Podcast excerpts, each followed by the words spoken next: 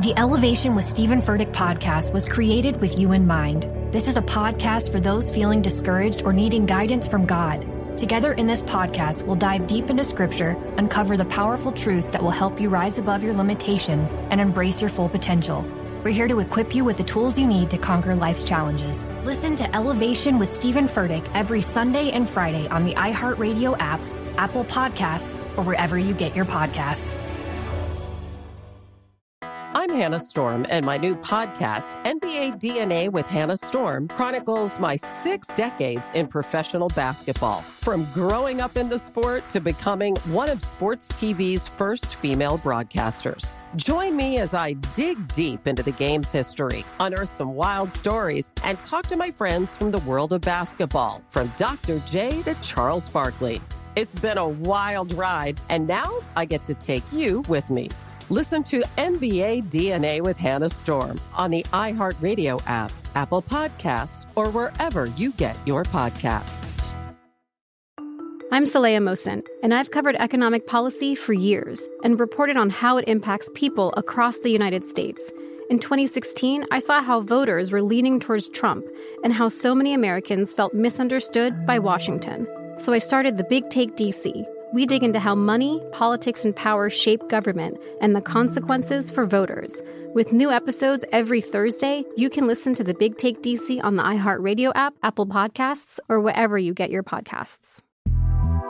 The Big Take from Bloomberg News brings you what's shaping the world's economies with the smartest and best informed business reporters around the world. We cover the stories behind what's moving money and markets and help you understand what's happening, what it means, and why it matters every afternoon. I'm Sarah Holder. I'm Saleha Mohsin. And I'm David Gura. Listen to the big take on the iHeartRadio app, Apple Podcasts, or wherever you get your podcasts. The verdict is in in the most controversial case in the country. That would be the trial of Kyle Rittenhouse. Everybody seems to have an opinion about it. Not very many of those opinions are particularly informed by fact. So, on this podcast, we're going to get back to our roots and we're going to break down the case what actually happened, what the law says, what the politics says, and what is going to happen now. This is Verdict with Ted Cruz.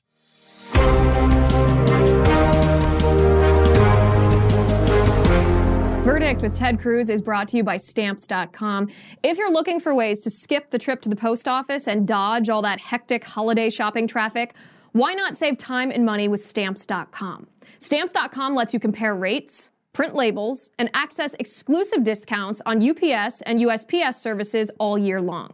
Here at Soundfront, we use Stamps.com to send you merch like that sweet, sweet cactus hat to do business on the road and to save time and money. It just makes sense, especially if your business sends more mail and packages during the holidays. Whether you're selling online or running an office or a side hustle, stamps.com can save you so much time, money, and stress during the holidays. And get discounts on post office and UPS shipping services without making the trip. Discounts you can't find anywhere else, like up to 40% off USPS rates and 76% off UPS. Going to the post office instead of using stamps.com is kind of like taking the stairs instead of the elevator. If you spend more than a few minutes a week dealing with mail and shipping, stamps.com is a lifesaver. So save time and money this holiday season with stamps.com. Sign up with promo code VERDICT for a special offer that includes a four week trial, free postage, and a digital scale. No long term commitments or contracts. Just go to stamps.com, click the microphone at the top of the page, and enter code VERDICT. Verdict with Ted Cruz is also brought to you by AMAC. Did you know there's a conservative advocacy and benefits organization with more than 2 million members and counting? It's called AMAC, the Association of Mature American Citizens. AMAC has become one of the most impactful conservative organizations in America. Joining AMAC gives you access to money saving benefits, cutting edge news, and a magazine full of insightful takes on today's most important issues. But most importantly, AMAC is working tirelessly to preserve the freedom secured by our Constitution. With a full time presence on Capitol Hill, AMAC is pushing back against the efforts to defund our police, weaken our borders, and replace your freedom with government controls. So stand with me and over 2 million patriots by joining right now at amac.us forward slash cactus. That's amac.us forward slash cactus. The benefits are great, but the cause is greater. Join today at amac.us forward slash cactus. amac.us forward slash cactus. Verdict is also sponsored by American Hartford Gold. I'm sure I'm not the only one who's noticed everything is getting expensive. We are in the biggest economic crisis since 2008, with a government that's printing trillions and trillions of dollars. Consumer prices are the highest we've seen in 30 years. Inflation is certainly here to stay. And if the government continues its out of control printing and spending, the dollar could continue its free fall and lose its coveted role as the world reserve currency. So, how do you protect your money, your retirement, your savings?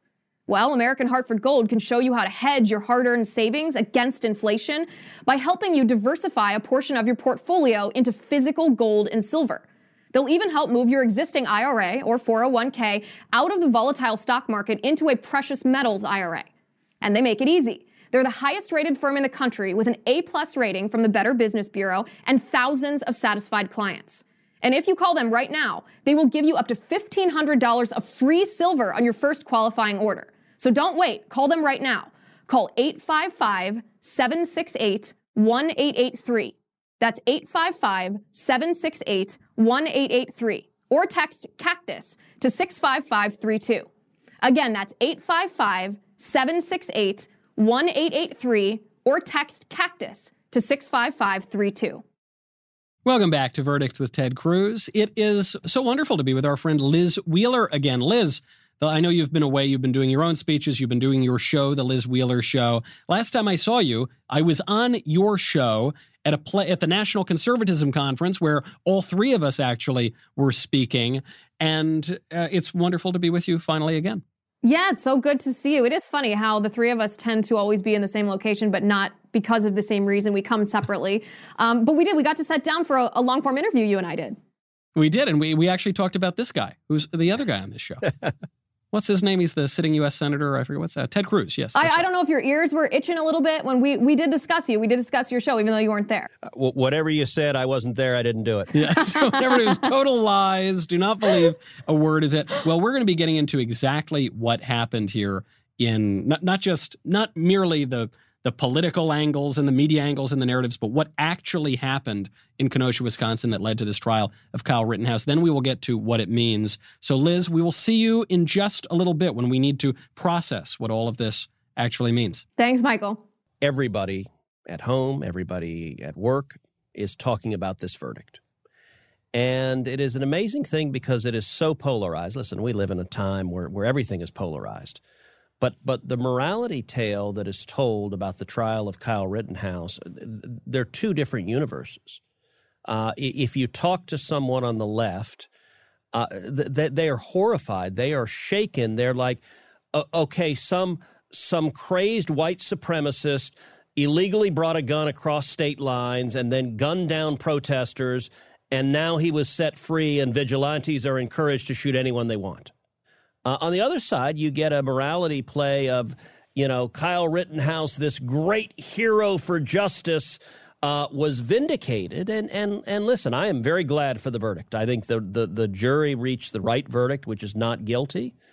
Uh, but but by any measure, what, what happened that night in Wisconsin was a tragedy, and it was a tragedy on many fronts because there there is a lot of ignorance yes. just on the basic facts of the case. You know, members of my own family have have reached out to me and said, "Wait, I thought this happened. Wait, I thought it was like this." You know, and, and just getting things wrong. Maria Shriver actually sent out a tweet. Maria Shriver is as plugged in to the media and to politics as it can possibly be when you're a Kennedy, and nevertheless, she seemed not to understand the basic facts. I think you had a little bit of an exchange with her on Twitter. Well, I, I did. So so her tweet was was rather amazing.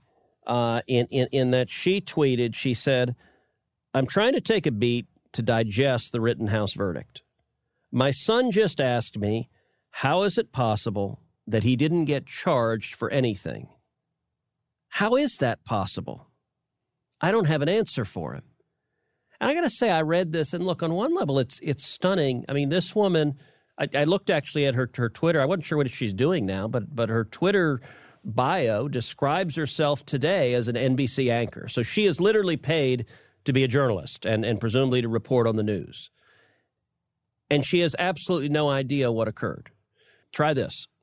Number one, he was charged. Remember, she starts with, How could it be that he wasn't charged? He was charged. Right.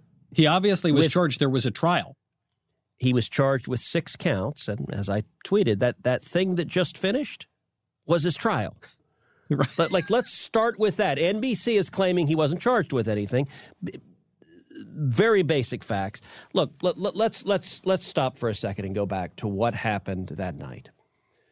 Last year, we all remember, uh, we saw riots occurring across the country. We saw violent riots occurring across the country, and we saw in the August of August of 2020 in these riots, we saw cars being firebombed, we saw stores being looted, we saw uh, enormous mayhem, and, and we saw it made even worse by politicians, almost exclusively Democrats, and maybe maybe exclusively Democrats, uh, refusing to enforce the laws, and so allowing these riots to to rage. And and in in Kenosha, Wisconsin, uh, there were three days of violent riots and, and hundreds of fires set. And, and stores looted and car dealerships looted and, and, and just, just rampant violence.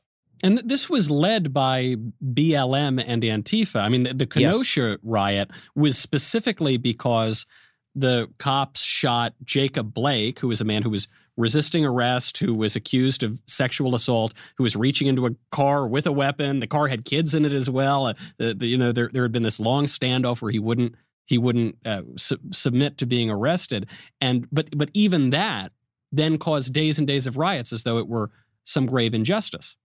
Yeah, you you, you literally had a knife wielding felon uh, who was threatening the police officers who got shot. And and by the way, it's really bad idea to threaten police officers with a weapon. Uh, it it can very easily end in deadly force, and and that that that is what occurred there. But in this hyper leftist environment, um, a criminal threat threatening a police officer with a weapon, who who in turn faces deadly force, becomes lionized as a hero. Yeah. And we had riots occurring for multiple days. Now, Kyle Rittenhouse, he was 17 years old. Kyle lived uh, about 20 miles away from Kenosha. So he lived in Illinois. It's, it is true he lived in Illinois. Uh, but right on the state line between Illinois and Wisconsin. And Kenosha, Wisconsin is where Kyle Rittenhouse's mom lived. Uh, it's where Kyle actually worked. He worked as a lifeguard in Kenosha. So to say cross state lines, people get this image of someone, you know, you know, me traveling from Texas to to New York right. or something. Um, right. You know, I mean, this this was 20 miles away from his house. This th- th- this was his neighborhood where his mom worked, where he had, where his mom lived, where he worked, and and there were multiple days of protests, and and so Kyle went there to help uh, help protect the stores, help protect the properties that were being burned, that were being looted uh, and and that sadly that that the local law enforcement was not protecting. Um, he went there. Uh, one of the things that has been widely reported that that people say is, well, he was illegally carrying a gun. Uh, that is in fact false. He actually did not carry any gun across state lines. When he got to Wisconsin, he met a friend there who had an AR 15. Now, what is an AR 15? And this is again where people don't people don't necessarily understand the language. An AR 15 is a rifle, it's not a machine gun. An AR 15 is a legal rifle. In fact, it's the most popular rifle in the United States of America. Uh, it is a common rifle used for home defense. Um, the difference for those who are not uh, familiar with firearms between an automatic rifle and a semi automatic rifle an automatic rifle is a machine gun. You hold the trigger down and lots of bullets come out. Um, a semi automatic rifle, you pull the trigger once, one bullet comes out. You pull the trigger again, a second bullet comes out. So it takes one bullet for each pull of the trigger, is the difference between automatic and semi automatic. Generally speaking, automatic rifles, machine guns, are largely, they're functionally illegal. They've been functionally illegal for over 80 years. You have very, very limited licenses and permits to get one, but as a practical matter, most Americans, it's illegal to own a machine gun. Kyle Rittenhouse didn't have a machine gun. He had a semi automatic rifle. That rifle was his friend's rifle uh, that, that his friend allowed him to use in Kenosha that night because they were both going out to try to protect the local community, protect the local community from violent criminals that were threatening the community. So, on the claim that he had an illegal gun, we know that claim is false because I mentioned right. a minute ago he had six charges. One of the charges that was brought against him was that he was carrying a gun illegally. That charge was dismissed by the trial court. As a matter of law, the court ruled that it was wrong, that it was legal for him to possess the firearm he had. So that claim is false. What happened was a violent riot was unfolding. And the violent riot consisted of a lot of really violent criminals. Um, the first individual that that Rittenhouse encountered uh, was was a violent felon uh, named Rosenbaum. Rosenbaum is is is was a convicted child molester, someone who served 15 years in prison. A serial child molester. More was more than more than one time. He pleaded guilty to two counts of molesting teenage boys. Uh, at the time he was charged, it was alleged that he had molested five different uh, teenage boys, and, and he pleaded guilty and served 15 years for it. So you, we're talking a serious, violent criminal and child molester. Uh, Rosenbaum uh, saw Rittenhouse, angrily pursued Rittenhouse, screamed at him that he was going to kill Rittenhouse, chased Rittenhouse, and tried to physically grab his gun. Now, Kyle Rittenhouse is running away at the time. Um, he's facing a large, angry, violent felon who is screaming death threats at him and trying to physically take his gun. And it is quite reasonable for someone to believe if the violent criminal succeeds in taking your gun, that he will do what he is threatening to do, which is to kill you. And so Kyle Rittenhouse shoots Rosenbaum and kills Rosenbaum uh, as he's trying to take his gun. At this point, what does Rittenhouse do next? And, and, and remember the narrative that's being told of he's this, you know, crazed vigilante. He's out there like wanting to shoot people. Rittenhouse begins running towards the police barricades, trying to turn himself in. Um, and a mob chases him. So Rittenhouse running toward the cops, uh, presumably uh, not because he believes he has committed some crime, but as he's doing it, this mob, this Antifa and, and BLM mob, starts chasing after him, and Rittenhouse goes down. Now, at this point, you get the the second interaction that's in play with the the Rittenhouse trial, and that is Anthony Huber. So Anthony Huber, another convicted felon, comes up, and Huber doesn't have a gun. Huber has a skateboard. Now, at a lot of these BLM and Antifa riots, the weapons that are used are not always conventional weapons. Sometimes it's a baseball bat. Sometimes it's a skateboard. Sometimes it's uh, a can of soup. They'll actually throw cans at you because cans are very heavy. And if they clock you on the head, uh, that's that's not going to leave you feeling very good, and and that can really do some damage. And but this is this is a part that's a little bit controverted because what the defenders of these felons and Antifa and BLM were saying is that Rittenhouse had no right to shoot a guy who was simply uh, hitting him with a skateboard. Actually, one of the prosecutors in the case said, "Look, everybody takes a beating every now and again." Is that is that the legal standard? You, you know, it's it, it's not. Um, you have a right to defend yourself from an imminent threat uh, to, to your life, an imminent threat of harm and and he's afraid for his life. And so Huber is, is the second person as this guy is assaulting him again that he shoots and and and kills Huber. He then has a, a third violent felon, uh, Gage Grosskreutz, who, all right, a third convicted felon, is chasing him. Uh, he, Grosskreutz is armed. Now, interestingly, somebody here did have a gun illegally. That would be Gage Grosskreutz, who was the felon, who illegally had a firearm, was carrying it illegally without a license. And uh, Gage testifies at the trial that he points his gun directly at Kyle from three feet away, points his gun. And when he points his gun, Kyle fires again, hits him in the arm doesn't kill Gage. Gage survives and testifies, but does real damage to his arm. Um, those are the three people that were shot that night. Now, it's worth noting several of the facts that the media got wrong. Number one, there are, I'd be willing to bet, tens of millions of people across America who believe Kyle Rittenhouse shot three black men. Because right. this has all been painted as a racial attack. As it so happens, Kyle Rittenhouse did not shoot any African Americans. All three of the people he shot were white.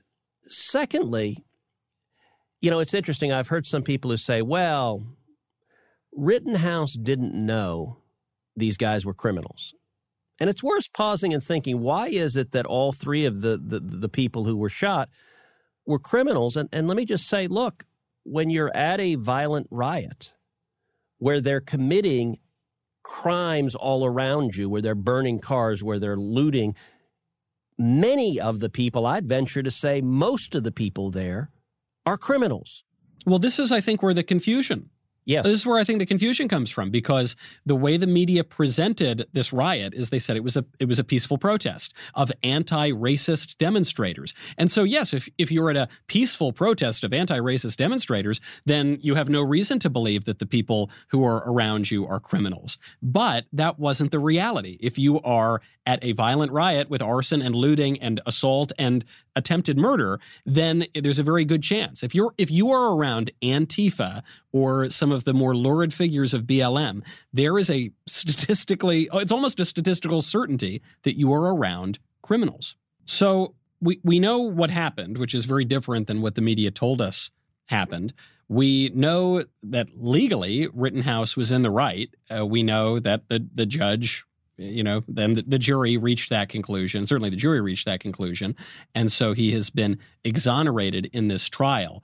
But uh, now, now that we know what did happen, I, I think the important thing is to ask, what does it mean? And for that, I think we should bring in our friend Liz Wheeler, who is back. Liz, wonderful Thank to be you. with you again. Thank you so much, Michael. Senator, I, I, think a lot of people, when they hear the analysis or read the facts, um, see the reality of what actually happened. Yes, they're very grateful that our system of justice worked in this particular instance, but they also want to know what happens next. What does this mean? Um, what do we do moving yeah. forward? And one, one of the biggest questions that I've seen from people all over our country of all political stripes is what, what does it mean when the Department of Justice now says that they are going to potentially conduct a review of this verdict? Can Kyle Rittenhouse be tried again, or what might that mean for him?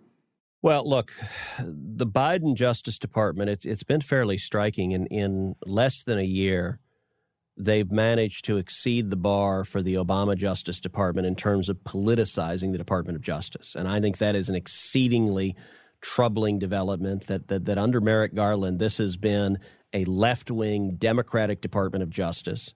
Um, I think if the Department of Justice went after Rittenhouse, it would be an absolute abuse of power and a partisan abuse of power. There was a trial. The jury heard the evidence. The worst conduct in, in the aftermath of that night was from the media and from Democratic politicians who over and over and over again referred to Kyle Rittenhouse as a white supremacist, Senator, the President of the United States referred to Kyle Rittenhouse as a white supremacist. He put him in a campaign ad. The wild irresponsibility of Democrat after Democrat. It was a good political narrative to say this teenager was a white supremacist. The only problem for, for their story was there were no facts at the trial that backed it up. And they said it anyway. They said it deliberately. They said it repeatedly.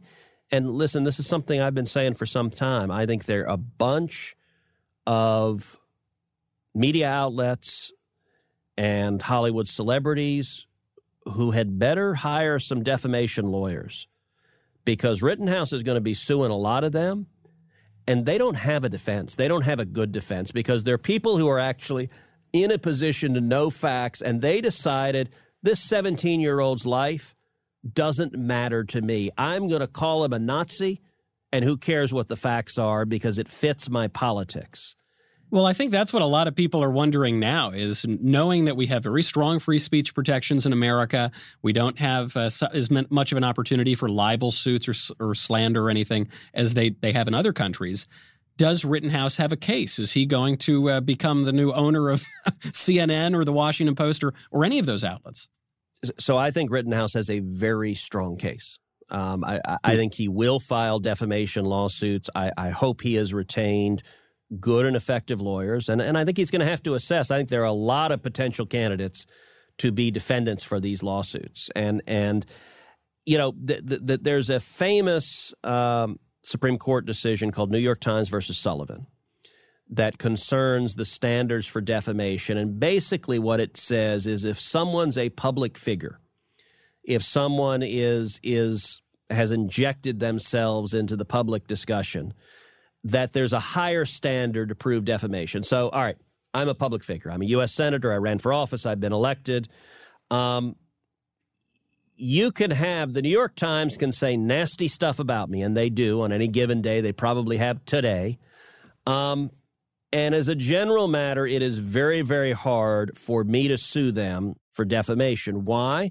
Because the Supreme Court, New York Times versus Sullivan, said for me to succeed in a defamation suit, I have to prove actual malice. It's a standard they invented, which is a higher standard that basically they have to to to to know they're lying or or be hmm utterly reckless in saying we don't give a damn if we're lying we're just going to spread it anyway and so it's it's a pretty high standard the interesting thing about rittenhouse I, I think rittenhouse has a real argument that he was not a public figure he was a hmm. teenage mm. kid who the press made a public figure but but when right. when when you started seeing the media and celebrities and democrats attacking him um, he had not done anything to make himself a public figure. Yes, he was a defendant in trial, but that happened later.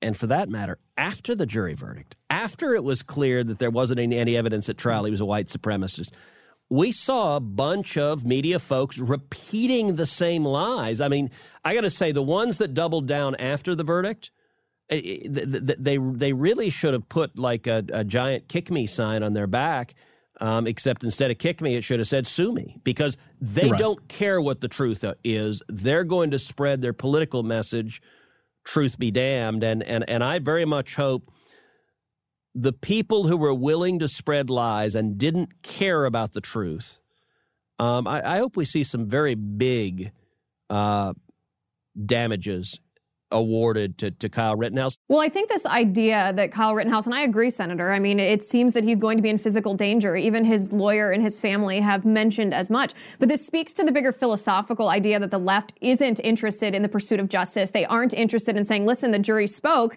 and what, even if we disagree with the jury, this is how our criminal justice system works. No, they're interested in destroying this kid. They're interested in destroying Kyle Rittenhouse's life, his reputation, his future, because they're interested in destroying the institution, our criminal criminal justice system, this presumption of innocence until proven guilty. And they, they admitted as much on Twitter in, you know, during the trial itself, of course, but in the aftermath, but kind of staying within this same train. I don't think they're going to, I don't think they're going to relent. I don't think they're going to give it up. I don't think they're going to stop coming yeah. after him. There's already been talk that there are going to be civil lawsuits against him. Um, against Kyle Rittenhouse uh, on behalf of some of the victims. From a legal perspective, what do you make of that? Um, Look, I think they can bring lawsuits. I think the lawsuits are very unlikely to be successful. Uh, that may not st- stop people from filing harassment lawsuits to, to try to proceed. Um, you know, we've seen in some circumstances, you think O.J. Simpson, where there were civil lawsuits uh, that, that had a lower threshold and a greater chance of success than the criminal trial. Uh, this is very different. I mean, that O.J. Simpson was not an instance of self defense. Um, in this case, look, I think what we have seen in and around and in the aftermath of the Kyle Rittenhouse trial is the perversion and destruction of our justice system from the hard left. And, and, and that was true on, on multiple levels. Uh, during the trial, you saw much of the media, you saw many of the left wing commentators demonizing the judge, attacking the judge, personally trying to defame the judge. The judge, by the way, is trying to enforce the law. So, for example, by the way, this prosecution, this prosecutor is is the Gomer Pyle of screw ups. is one of the worst trial lawyers I've ever seen. He got repeatedly admonished from, from the trial judge because he kept doing things wrong. He stood up to the jury and said, "Can you believe he exercised his right to, right to uh, be silent?" Well, you're allowed to do that. The, the the Fifth Amendment protects your right to remain silent. Um, the the moment that, that, that really encapsulates it is when the prosecutor took uh, the AR-15 and pointed it at the jury with his finger on the trigger.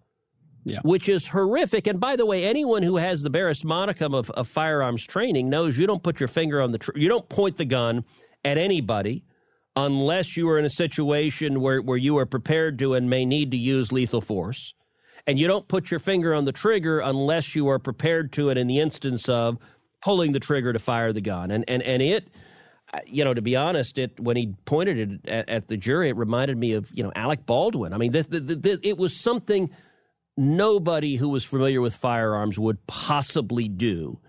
And yet, this clown was was literally pointing a gun and hoping it was unloaded uh, at the jury.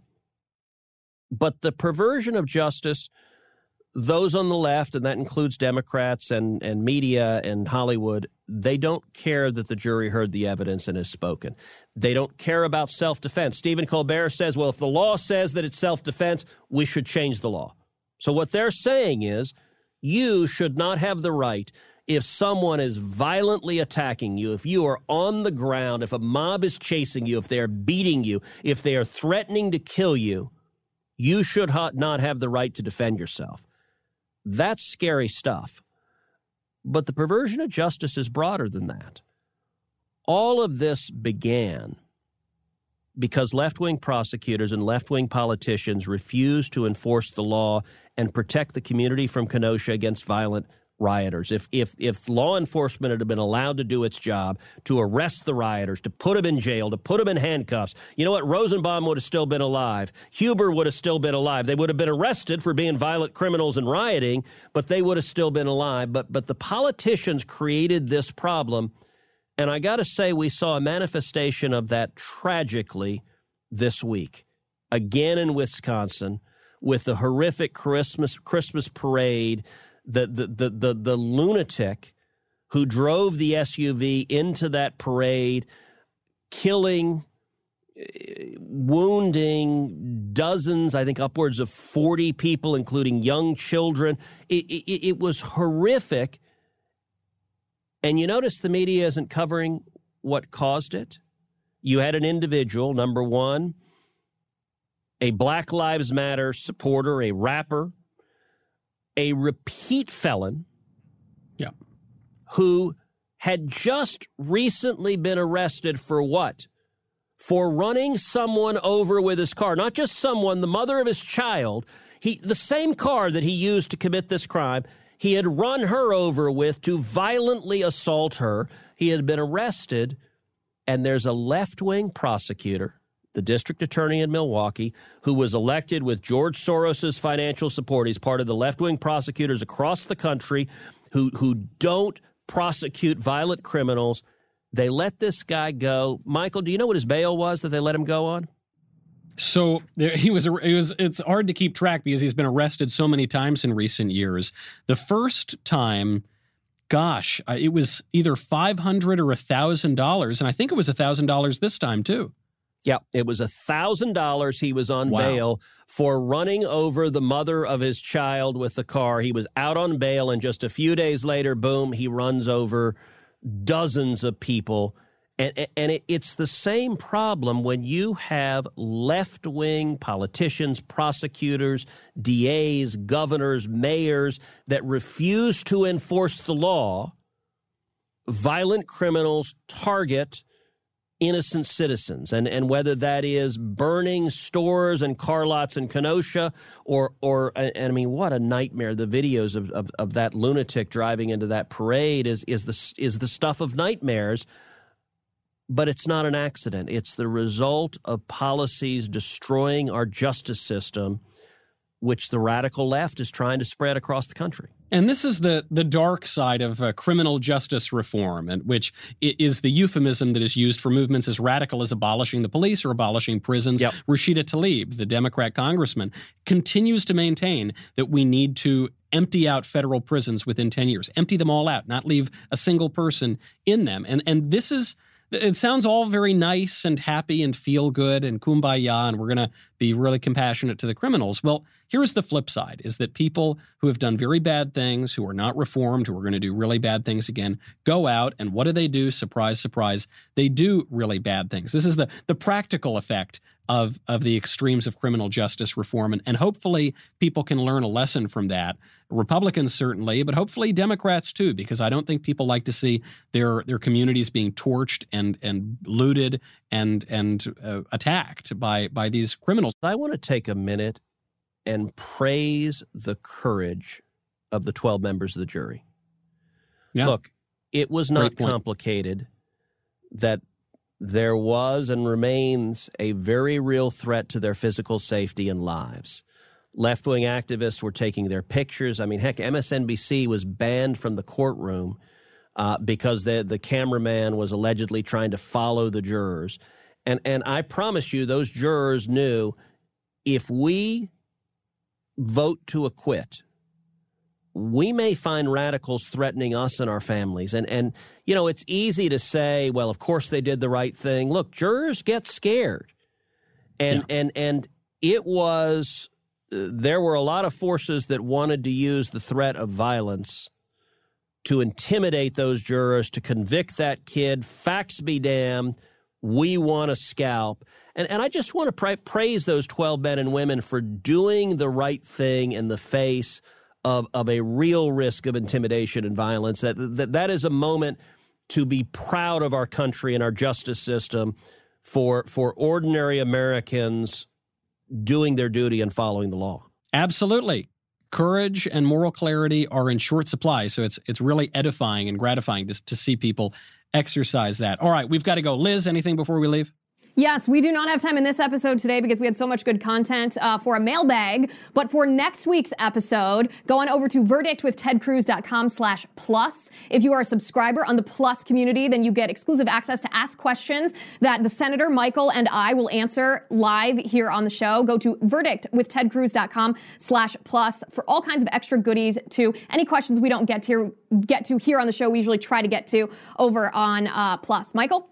Excellent. And, you know, there's the plus virtual digital community, but we are going to be, be coming to a school near you. We are going on the road in real life. The Verdict Tour will continue with Young America's Foundation to submit your school, to apply, to have us come to your school and do a live show and talk to everybody and take your questions. Go to yaf.org slash verdict. The deadline to apply is December 15th. So please get all of those schools in. We will go to right wing schools. We will, there, are, what are there, like three of those? We'll go to left wing schools. We will go all over the country. So make sure you get your schools in. For now, that's all. I'm Michael. This is Verdict with Ted Cruz.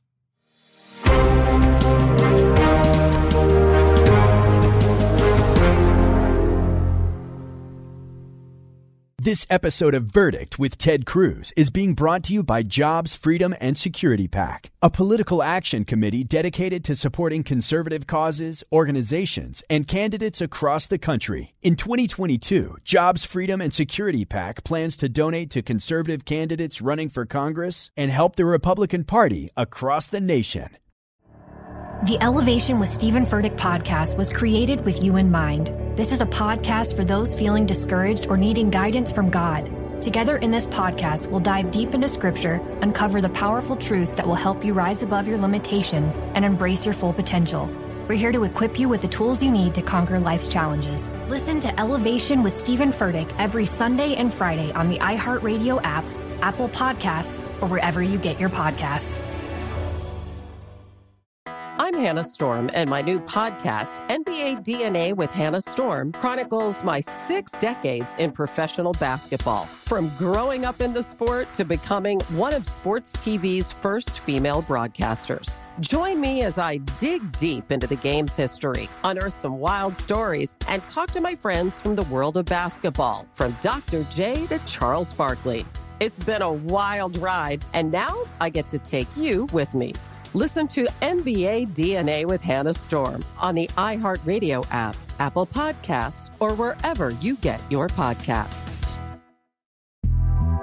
The Big Take from Bloomberg News brings you what's shaping the world's economies with the smartest and best informed business reporters around the world.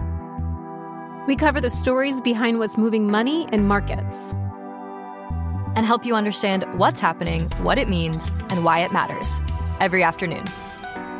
I'm Sarah Holder. I'm Saleha Mohsin. And I'm David Gura. Listen to the big take on the iHeartRadio app, Apple Podcasts, or wherever you get your podcasts.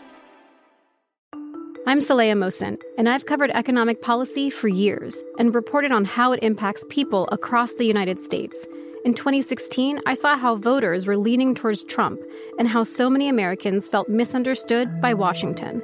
So I started the Big Take DC. We dig into how money, politics, and power shape government and the consequences for voters. With new episodes every Thursday, you can listen to the Big Take DC on the iHeartRadio app, Apple Podcasts, or wherever you get your podcasts.